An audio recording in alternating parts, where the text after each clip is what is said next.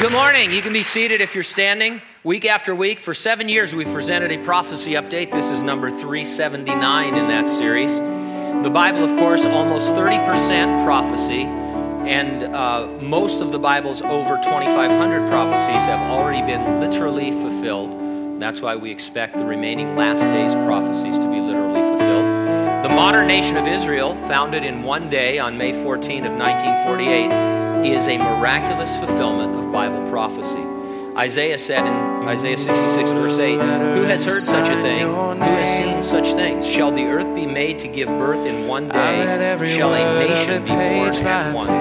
As soon as Zion was in labor, she gave birth to her children. Then Zechariah said in chapter 8, verses 7 and 8, Thus says the Lord of hosts, Behold, I will save my people from the land of the east and from the land of the west. I will bring them back, and they shall dwell in the midst of Jerusalem. They shall be my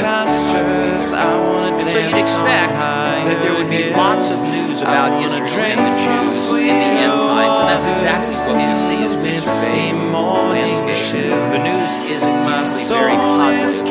In the UK, the Telegraph posted a story titled British Anti-Semitism Set to Hit Record High. An the End.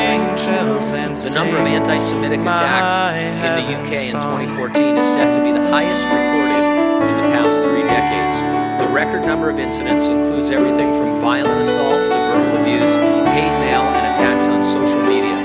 The Community Security Trust, a charity that monitors anti-Semitism in Britain, expects uh, the total for 2014 to be the highest since it started collating figures in 1984. JewishPress.com posted a story titled Harper Collins vows to Gulf states and eliminates Israel Well done, my child, giant rest. HarperCollins publishing firm has wiped Israel off maps in its English language my atlases of cheek. East because showing its existence would oh, be unacceptable. beyond my The map wildest shows Syria and Jordan reaching to Mediterranean I Sea. run on greener appears pastures. I HarperCollins wanna is dance on higher presidents of the Gulf hills.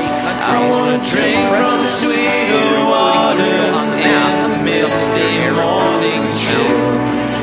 Soul is getting restless for the place where I belong.